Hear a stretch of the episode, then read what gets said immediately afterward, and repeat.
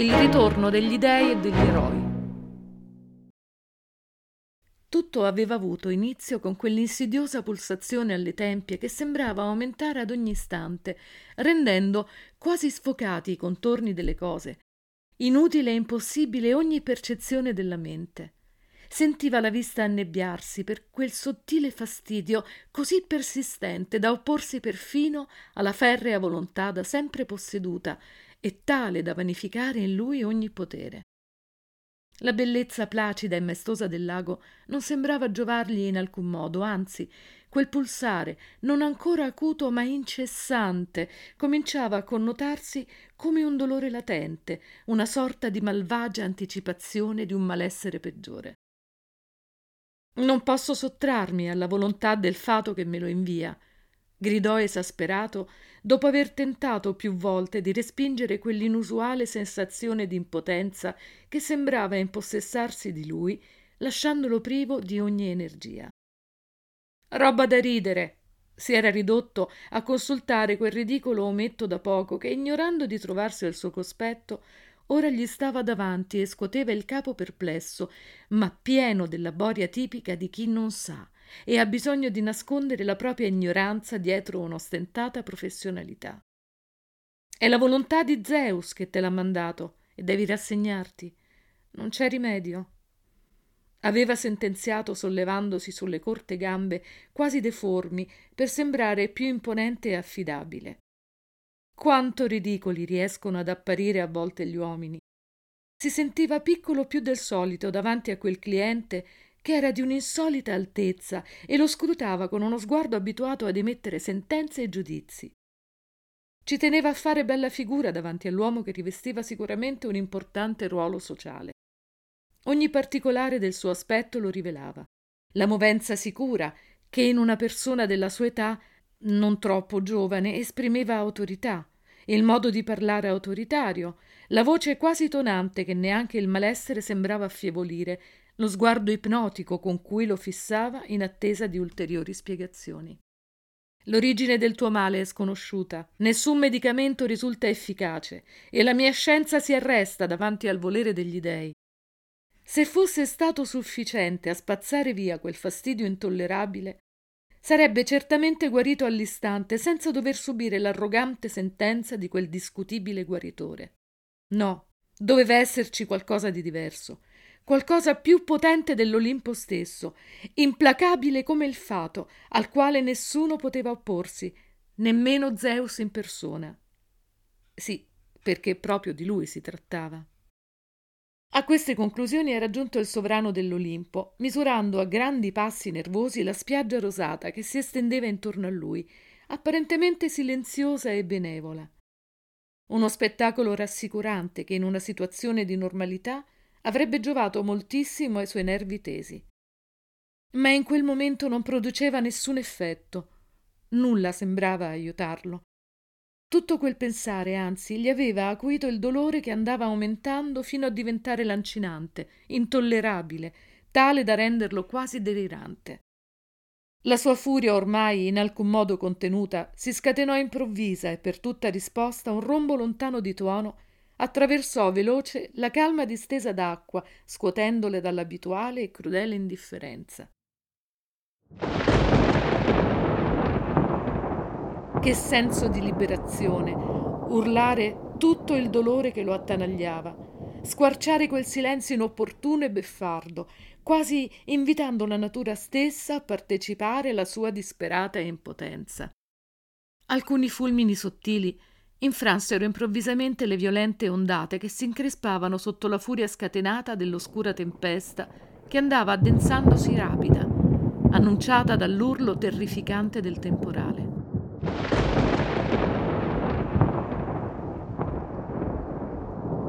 La violenza di quello spettacolo sembrò finalmente rasserenarlo, facendogli per un istante riprendere il controllo della ragione.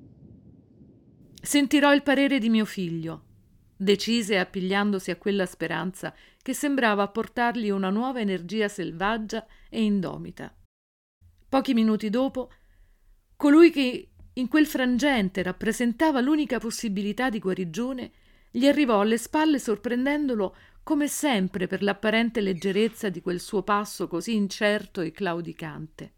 So cosa ti affligge, padre, gli disse subito con la franchezza che gli era abituale. Ma il rimedio che sto per suggerirti, ne sono sicuro, non ti piacerà in alcun modo. Parla, te lo comando. Sei vittima, potremmo dire, di una specie di indigestione, qualcosa che hai mangiato tempo fa e che ha prodotto in te una sorta di spiacevole conseguenza, chiamiamola così. Mi nutro da sempre delle stesse cose, nettare e ambrosia, obiettò il padre irritato da quei giri di parole che non sembravano approdare a nulla. E non mi risulta che procurino malesseri a nessuno di noi. Già, ma ultimamente ho sentito dire che hai aggiunto qualcosa alla tua dieta abituale rispose il giovane con un sorrisetto ironico e malizioso che gli fece perdere il lume della ragione. Sudava freddo per il dolore che gli lacerava la testa in un crescendo inarrestabile e non era in grado di sopportare quell'inutile dialogo che sembrava protarsi all'infinito. Parla chiaro! urlò al colmo dell'esasperazione, mentre il cielo e le acque del lago si confondevano in un'oscurità trionfante intervallata solo dall'accecante turbinio di centinaia di saette scatenate. Allora non mi dilungherò oltre sulla causa del tuo malanno. Andrò subito al rimedio. Sarà necessario aprirti il capo. Vorresti operarmi al cervello senza la minima cognizione di medicina? sibilò incredulo, cominciando a perdere la fiducia riposta in quello che riteneva il più saggio dei suoi figli e che in quel momento costituiva per lui una vera delusione. La sua pacatezza, che lo faceva stimare da tutti, sembrava scomparsa, sostituita da una voglia di ironizzare che non gli riusciva di tollerare in alcun modo. Ormai gli sembrava quasi di impazzire per quel violento pulsare divenuto insopportabile e le folli parole proferite dal giovane non facevano che peggiorare la situazione. Non si tratterà di un'operazione, sarà solo necessario rimuovere dalla testa la causa di queste dolorose contrazioni. I profondi occhi del più anziano dei due si socchiusero indagatori come per scrutare a fondo l'animo dell'interlocutore. Suo figlio quel giorno parlava per enigmi e sembrava divertirsi a tenerlo sulle spine. Lui, abitualmente così equilibrato, gli proponeva cose che avevano il sapore della follia o, del tradimento. Era suo figlio. Sentiva di potersi fidare di lui ma non poteva fare a meno di pensare che nella loro famiglia i rapporti generazionali non erano stati certo esattamente idilliaci fino a quel momento. Il solo ricordo della lotta sostenuta contro suo padre lo fece rabbrividire. Forse le cose stavano per ripetersi in un'infinita catena di cause ed effetti. Se fosse una scusa per uccidermi ed impossessarsi del potere, si chiese con sospetto, ma lo sguardo limpido e rassicurante del figlio lo persuase dell'innocenza delle sue intenzioni. Sarò di ritorno al più presto con lo strumento necessario, lo prevenne il giovane come se gli avesse letto dentro. Hermes intanto preparerà una pozione che ti farà assopire. Sono sicuro che al tuo risveglio sarai molto contento del risultato. Senza aspettare una possibile replica, si era allontanato appena sfiorando il terreno lasciandolo solo con i suoi pensieri contrastanti. Non voleva dubitare del suo sangue, ma il tarlo della sfiducia gli si insinuava nella mente già sconvolta da quel sordo dolore che ormai lo tormentava da diverse ore, senza dargli più tregua.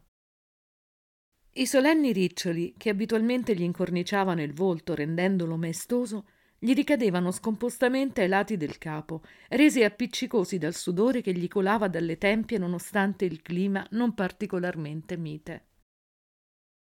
Bevi, calmerà il dolore.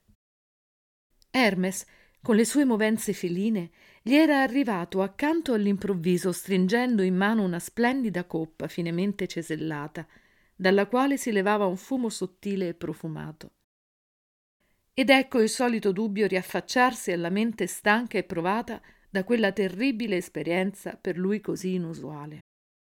Cosa mi sto offrendo da bere? Un sollievo o la morte? Gli sembrava che la sofferenza ormai così acuta gli appannasse la vista, facendolo sentire ancora più solo e indifeso davanti a quella prova che quasi scardinava le sue abituali sicurezze, lasciandolo in balia di un destino beffardo e tiranno. Cosa contiene? Gli venne spontaneo chiedere e subito rise di sé. Che valore poteva avere la risposta di colui che proteggeva i ladri e i commercianti? Da sempre propenso alla menzogna e all'inganno, quel suo strano figlio, così affascinante proprio per il carattere inaffidabile e sfuggente, non l'avrebbe in alcun modo tranquillizzato. Decise di bere senza aspettare la risposta e la risata argentina del suo congiunto confermò quanto quella scelta fosse appropriata. Man mano che il liquido profumato gli scendeva in gola, un senso di rilassatezza gli penetrava dentro, invadendogli le membra tese per lo spasmo doloroso. Sorrise rasserenato da quella sensazione così confortante e si abbandonò al richiamo sottile di una benefica sonnolenza. Quando all'improvviso vide, quasi attraverso la nebbia, Efesto venire verso di lui impugnando con determinazione una piccola ascia dorata, il pensiero gli corse al suo padre Crono, che con il falcetto in mano si scagliava contro Urano evirandolo. Si chiese confusamente se suo figlio avrebbe fatto la stessa cosa con lui. Fu l'ultimo pensiero lucido. Poi un buio pietoso avvolse tutte le paure. thank you